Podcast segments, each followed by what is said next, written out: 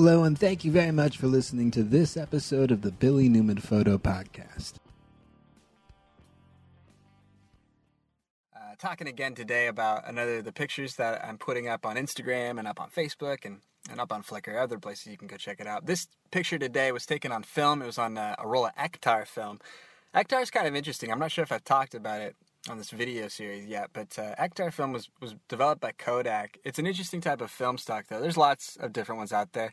Unfortunately, in 2015, 16, it's really one of the few that's still available widely. Like there's Portra and there's other there's Velvia, there's other stuff out there, but they give like a certain color and tone to the type of picture that you take. So you pick different film stock for different types of photographs. Like portraits might be a softer one, landscapes might be a more contrasty, more colorful, more vibrant type of photo. And this photo, it was taken with that Ektar, and that's where you get those really bright purples, those really soft greens, and uh, and those two tones, those purple and greens, really seem to come out with a lot of clarity and vibrance in this uh, photograph of uh, of a flower in a field with a ladybug, a real bright red ladybug that had climbed up to the top of this purple flower and perched there in the sunlight. But I thought this was a real pretty, uh, kind of ethereal, a little bit of a dreamy photo.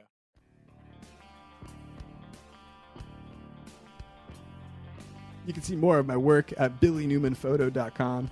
You can check out some of my photo books on Amazon. I think you can look up uh, Billy Newman under the authors section there and see uh, some of the photo books on film, on the desert, on surrealism, on camping. Some cool stuff over there. I ran into another guy out there, and he was like an agate picker. This is something I want to get into too. I was talking a little bit about agates, how they're formed, and how they show up, and, and all that. And, and I'd be interested to find out the geology of how some of these creeks have agates formed in them here along the west coast. I think it's kind of cool the land formation, however the geology is over here and however that goes back in the history of the agate formation of what went on over at the coast there. But I think just north of Newport, there's a beach called Agate Beach. Apparently, a place where there's going to be uh, agates found. But this guy that I was talking to, he was saying, well, he was saying like uh, if you kind of prowl around town in these kind of these older, smaller, uh, you know, coastal cities here in Oregon or probably in Washington or wherever they might be, but if you kind of prowl around the, the town, you'll you'll sort of see these uh, almost I don't know, kind of just it, it, says rock shop or gem shop or something like that. It's some sort of little shack uh, kind of place with an old sort of weathered sign on it that sort of looks goofy. It looks like an old time prospector kind of just works there and kind of does it himself. But I guess you, some of those people, some of those guys, they're some of the the more invested rock hounds in the area, and some of those guys, if they've retired, I guess. You know, they'll let up some of their picking spots, or they'll let up some of their information on uh, on what they've done to collect some of these cool rocks and gems over the years. But some of those people in those local town spots have some good, uh, kind of easy starter information for people that are getting into some of the rock hounding stuff. But I was told, recommended by a guy over in Newport, to try and find a man named Rooster, so I could find out about the good rock hounding spots. Sounds fun. I haven't taken him up on it yet, but the guy gave me an agate that he had collected, and I guess he was telling me that the good time to go is in the winter time after some of the, the bigger winter storms come in off the coast and then dredge up. Well, I guess not dredge up, but uh, I guess they wash out the light. I guess like we were talking about, they wash out the sand that's kind of coming. Those sandbars they wash out, and then it exposes some of the gravel beds, some of those those rock beds that are a little bit lower down uh, in the sediment and that exposes some of the beds that have the agates in them. And I guess those come up during low tide in the winter time, I guess after what January or February, something like that. And that's when this guy has found most of the agates that he's uh, spotted out there in areas like uh, Agate Beach up to up to where I don't know what's up north of there. Is it the Yaquina Head or is that below it? I can't remember now, but it's cool. Yeah, so it's fun going out and doing some uh, some agate hounding stuff.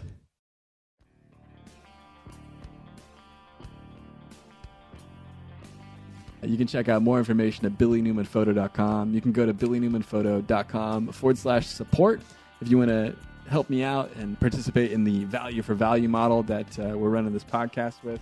If uh, you receive some value out of some of the stuff that I was talking about, you're welcome to uh, help me out and send some value my way through the portal at billynewmanphoto.com forward slash support. You can also find more information there about uh, Patreon and the way that I use it if you're interested or, or feel more comfortable using Patreon. That's patreon.com forward slash Billy Newman Photo.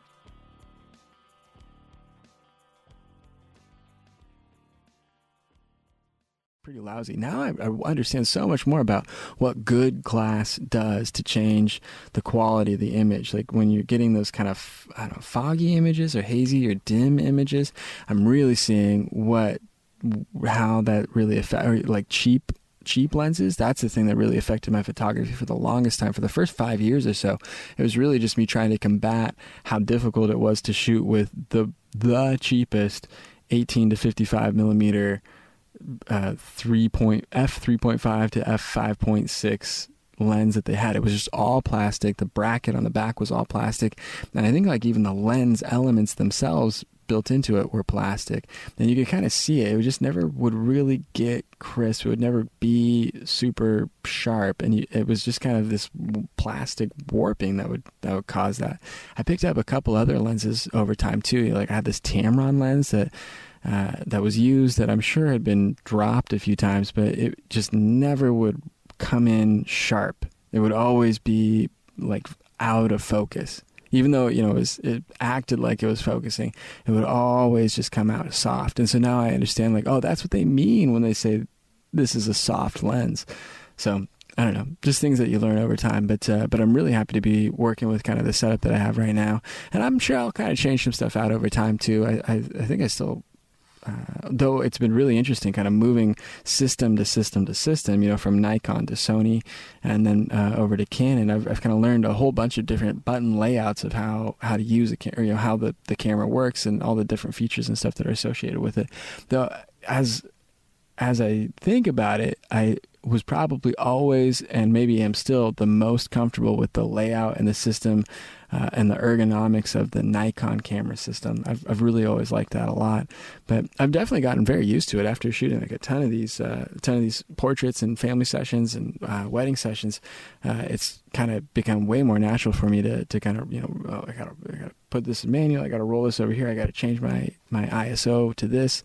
So I kind of, I know how to like hammer out these little maneuvers now that uh, are those muscle memory pieces that are really maybe one of the hardest things to, to learn when you're changing your gear system from say one brand to the next brand of cam- camera manufacturer. So all that's been kind of interesting, and uh, it's been my uh, my journey into the Canon camera world. So I hope you guys had a nice time listening to me uh, go on about uh, some different lenses and different Canon camera opportunities that are out there. But I was impressed. Yeah, check out your used market if you're interested in trying to pick some stuff up. Uh, there's there's really some inexpensive uh, items out there where you can get pretty quality images. I, I, mean, you know, if you're if you're a student or you're just starting out or you're you're trying to get into photography, there's really a lot of opportunity to pick up some interesting Canon equipment for pretty low prices if you're checking out your used market. And if you're higher end and you're trying to get into stuff, new stuff is great. That the the 5D Mark IV that I've gotten to use a bit is fantastic. It's really cool. I don't think it's going to change my photography, so I'm not going to try and upgrade it from my 5D Mark III right now. But there's a lot of things it does. There's also a lot of things that are super interesting about that 1DX. That you know, like that's a, the big one. It looks like the sports photographer's camera. It's the one that's got that big battery pack base to it, where it's you know you can you can roll it to the portrait mode, and then you got that second shutter button there. Looks like you put a battery grip on your camera, but it's built into it, right? So it's all cool stuff. But for right now, I think I'm super happy with it until until you know I don't know a year from now, six months from now, then I'll be like, oh yeah, I switched over again. I got a Leica. That'd be fun, right? well, thanks a lot for listening. I appreciate it. You guys have a good one. We'll check in again soon. Thanks a lot for checking out this episode of the Billy Newman Photo Podcast. Hope you guys check out some stuff on billynewmanphoto.com. A few new things up there, some stuff on the homepage, some good links to other other outbound sources, some some links to books, some links to some podcasts, links to some blog posts. All pretty cool. But yeah, check it out at billynewmanphoto.com. Thanks a lot for listening to this episode of the podcast. Talk to you next time.